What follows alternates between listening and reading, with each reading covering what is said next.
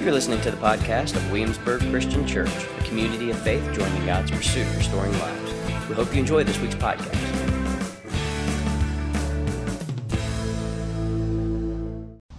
Good morning, WCC. I thought that today I would use my words to talk about words. We live in a society of words, whether it's social media or television or even words accompanied by wonderful things like art or music. We are a people of words, and I don't think there's any getting around that. But I want to talk about words, and it reminded me of uh, something I read years ago by this author named Sabatine Young, who said, A picture can tell a thousand words, but a few words can change its story. Matthew chapter 4, when uh, being tempted, Jesus said, Man must not live on bread alone, but every word that comes from the mouth of God. Later on, Jesus said in Matthew 12 36, In the day of judgment, people will have to account for every careless word they speak. That's going to be. Can you imagine how many Facebook statuses and tweets Jesus is going to have to review from all of us uh, on Judgment Day? It's going to be like, and you said this, and you said this, and you said this. Well, James, in his letter, wrote this in the third chapter, beginning verse 1.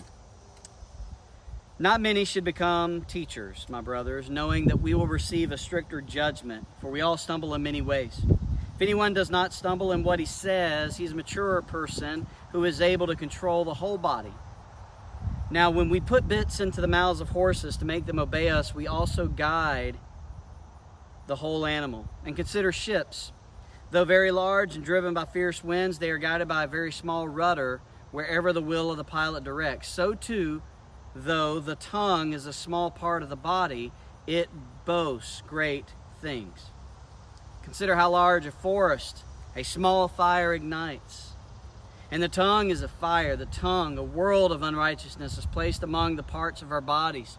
It pollutes the whole body, sets the course of life on fire and is set on fire by hell. Verse 7 Every sea creature, reptile, bird, or animal is tamed and has been tamed by man, but no man can tame the tongue. It is a restless evil full of deadly poison. We praise our Lord and Father with it, and we curse men who are made in God's likeness with it. Oh my, that will preach right now, won't it? Blessing and cursing come out of the same mouth. My brothers, these things should not be this way. Does a spring pour out sweet and bitter water from the same opening? Can a fig tree produce olives, my brothers? Or a grapevine produce figs? Neither can a saltwater spring yield fresh water. I mean, it goes on. And before we allow our mind to just wander off into the many different things James could mean in this text, here's what I want us to realize today words do things and have immense power. Words shape futures. I mean, we know what happens when people talk and listen to one another, right? Lives are affected. And words, when we mean them, have the power to change things. Like words can stir conviction. Words can inspire hope in a time of hopelessness. Words can offer direction or comfort when a person has long been running from something or stuck in a trench filled with sorrow. Like we know that words can bring two people together in love and create a bond that declares we'll be together until death do we part. And at the same time, words can break the fragile bonds that hold us together. Words have started and stopped wars, have built and lost fortunes. Words have saved and taken lives. Words have won and lost great kingdoms. Words can name things to bring about conviction and awareness and even repentance so change can come. Words matter. And long after you and I are gone, our words will remain. Words live longer than people. And this is because words do things and shape futures. Words have power. Now, our faith is a faith that is told to us in a story of words. And it's a story of words even about words. Like you think about Genesis and in the very beginning, where it says, In the beginning God spoke and all things were made. You think about the narrative of Genesis and how fathers bless sons with words like Isaac and Jacob. And then we read of how other worshipers of God bless others with their words. We think about Exodus and how God's words were used to provoke Pharaoh, pronounce judgment on Egypt, and rescue his people.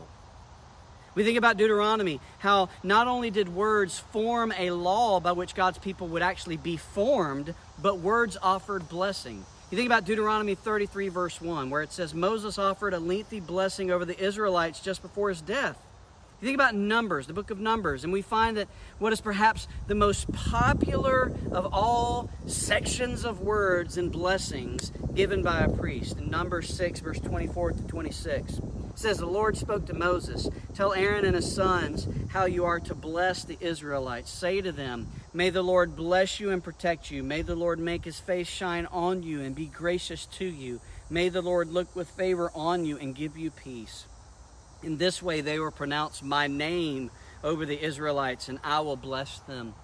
Think about the prophets and all of their words and how over and again they used words to offer a clear vision of repentance and a vision of a restored future. Think about Paul, the apostle, and how words were his greatest tool, and how he offers short eulogies of blessings in Romans and Corinthians, and then long eulogies and blessings in Ephesians and Colossians. Think about even Revelation and how God uses words to give John a clear vision of the last things of what's to come so that John could take those words and become an instrument of blessing to the church. Offer words in the form of a letter to give the church comfort and a clear vision of Jesus as King. You think about the Gospels and how the story of Jesus is captured in words and you think about how even the gospel within words tell us that at some point God got tired of using words. So the word then became flesh. And God embodied his own words by the divine word that is the Son of God, that is Jesus. Words do things, and they shape futures because words always provoke actions. Words require response. And that response is always embodied. Action. And you think about what James had to say. And he kind of boils words down into two broad categories the idea of speaking blessings and speaking cursings. James says in James 3, verse 10, Blessing and cursing come out of the same mouth. My brothers, these things should not be this way. And it got me wondering what kind of words do I speak? What kind of words do you speak? What kind of words, what kind of words do we, as the people of God, speak? Or type? Or post? Are they words that give life? or steal life? Are they words that build up or tear down? Are they words that cover up? Or are they words that reveal? Ooh, I want to say that again. Are they words that cover up? Or are they words that reveal? Are they words of blessing or words of cursing? I want to talk about words of blessing. So, the actual word blessing and the act of blessing shouldn't be confused with our modern language of blessing, which restricts it to like some sort of well wish, right? Like where we wish people well. The Greek word eulogia, which is actually translated blessing in our New Testaments, is where we get our word eulogy right? So just as our, our modern understanding and usage of blessing strays from the predominant use and found in the biblical narrative, so does our word uh, for eulogy. Today, eulogies are mostly limited to public readings uh, in honor of someone, but in the biblical story, eulogy was that, but it was much more. Predominantly in the biblical narrative, the language of blessings and even benedictions were powerful and they effected real change in the circumstances of the hearers because words do things and they shape futures. So think about it. In the Hebrew culture, in the, in the Hebrew narrative, blessings and benedictions were often an invitation to God to come into a moment, manifest His presence, and speak into a situation or speak into a life and offer a new direction or a new vision to the one who was receiving the words. Blessings were a calling upon God to grant them success, and sometimes words were used as a calling upon God to hinder success. Blessings, the idea of blessings in Scripture, occur in the first five books of the Hebrew Scriptures Genesis, Exodus, Leviticus, Numbers, and Deuteronomy over 160 times over 160 times. Matter of fact, in Genesis and Deuteronomy, it's 130 times that you'll read blessings and see blessings. And blessings were not just words because they understood that words did things and shaped futures. Blessings always ended up as actions. Blessings were not just speeches because words do things. It may come off at first like a speech, but it was always intended to provoke an action. Because in the Hebrew tradition, and even in the Greco Roman tradition of the culture of the New Testament, words were to be used with thoughtfulness, carefully, purposefully, with intentionality, because they understood that words do things. And when you go back to the Hebrew scriptures and you start tracking how blessings are formed and shaped and what they were intended to do, blessings are usually uh, associated with fruitfulness, whether it be the fruitful of a land or the fruitfulness of a life. They were used as words of authority. And this played out in Israel's life over and over again. And, and, and, and they thrived when they understood this. And then words of blessings were used for peace and rest, what, what the scriptures would talk about shalom or, or peace, this idea of wholeness. Words and blessings being used to bring about fruitfulness with authority, to bring about wholeness. And there are many times, many times when God would allow his people to use his words as their own words as a pronouncement of hope that offers a new vision of a new future powerful enough to shape the present. I want to say that again. Where God allowed his people to use his words as a pronouncement because of the power of words to bring about a new vision of a new future that had the power to shape the present. A new vision of a new future that had the power to shape the present blessings offered in God's name had power. Blessings had power. And the language of blessing, even in the Christian scriptures, is used over 68 times. And then you see this language of cursings.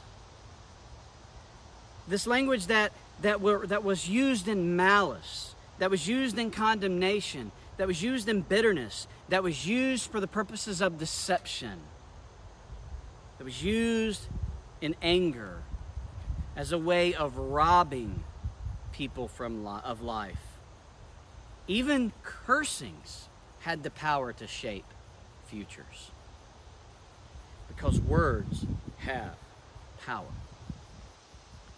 And I wonder if we could be a people whose words are words of blessing. Right? Words that could pronounce hope and peace that offer a new vision of a gospel informed future that could be powerful enough to shape the life of the one receiving it. Like, I wonder if we used our words to name the things that needed to be named so that hurts could be healed, so that lies could be revealed, and so that hope would be manifest in any given moment. I wonder if we could use words that were life giving, words that were affirming and words that were challenging, but words that came from a place within my heart and your heart, within my mind and your mind, from our mouths, from our lips, from our fingertips, that would be used and meant to provoke thought toward the kind of future that God wants for us. Here's what I mean. If words do things, and words shape futures, then why are we so careless with them? Why are we afraid of them? Now, it's not no secret. I've been, I've been for the last 10 years, I've, I've attempted to, to be a part of our church family to name things because I think naming things matter because words matter and words do things. But what I've found is that we have a tendency to want to find words that make things softer. We want to think, make things more palatable. We want to make things taste better. We don't like it when certain words are used because these words do things to us. Sometimes they cost us something. And so we'd rather call it something else. We'd rather talk about racism than white supremacy. We'd rather talk about generic terms. We'd rather talk about conflict than to talk about violence. And then sometimes we use words purposefully with a different agenda because we want to twist the narrative that we're a part of. And see, that alone should tell us that words have power, that words do things. What if we, as a people of God, understanding the power of these words, started choosing our words carefully? Would we post less Facebook statuses? Would we share less things? Would we measure what it is we're going to say before we say it? Might we shape the words we use from being a direct statement to the form of a question? Would we think to ourselves, are these words that I'm about to speak meant to make me feel better? Are meant to make things better? I believe that God calls us to be a people of blessing. To where we are a people who offer words of blessing that are humble invitations to God to make His presence known in the life of people who hear them to provide the way forward in light of the promises of God. I believe the people of God are supposed to be truth tellers. But in being truth tellers, we are supposed to be truth tellers who do so out of love and for love and for the cause of love, not out of anger and hatred and malice, not to prove a point, not to win an argument, but to reveal a truth that is at work in the world that maybe needs to be uncovered. Maybe it's a truth that has been concealed and needs to be revealed. But I believe the people of God are supposed to be a people who speak words of intentionality and purpose and understand the power of those words. And when those words are spoken, making sure that we are also trying to be a people who speak words of blessing. Because we know what Peter taught us, something we confess every week when we get together. We know that we are a chosen race, a royal priesthood, a holy nation, a people for his possession, a people who are supposed to proclaim the mighty deeds of the one who called us out of darkness into his marvelous light. We know that we are a royal priesthood. As the priesthood of God, we are a people who understand the power of our words to speak words of blessing. So here's my challenge, brother and sister. Can you make sure this week that the words you speak are words of blessing. And if they are words that have a little sting, to make sure that when you're telling the truth, if they're words that are seeking to reveal what has been concealed, that you're doing so out of a place of blessing to bring about a hope and a future that is in line with the promises of God, that is revealed through the gospel of God. I want to encourage us to be those people. Because right now, during this election season, those are the people our society needs. We need to be a people who know where our citizenship is to be a blessing in the midst of our moment. Because we are a people of divine authority and divine purpose. Let us use our words of authority purposefully. And let me say this because words have power, because words do things, because words shape futures, and because we are committed to, to, to, to truth telling, life giving, blessing, offering words, let's remember that not all words given to us are worthy of our words. In other words, not all things said to us are worthy of response. We can hold our words.